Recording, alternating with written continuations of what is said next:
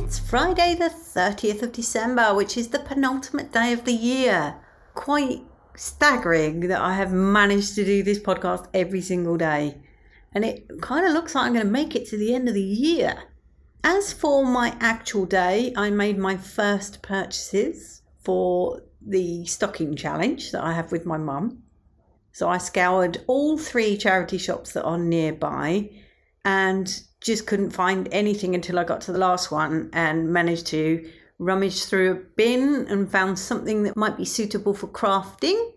That was in the 50p bin. And then I found another little item, which I can't really say too much more. Do you know, I'm thinking I might vlog everything that I do. So a whole year long vlog. Got so many challenges on the go at the moment. So there's the stocking.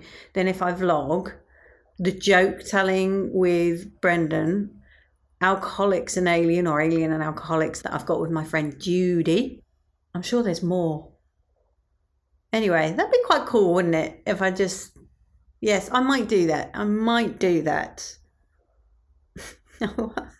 I have been sad enough to set up a spreadsheet so I can document everything where I bought it and how much it costs, just to evidence that I'm sticking to the rules. There's a certain irony as well when I bought these things because I was on the way to the big supermarket because I needed a few essentials, one of which was toilet roll. And it was only when I got home and I saw on the packet that it said there was no roll, all paper.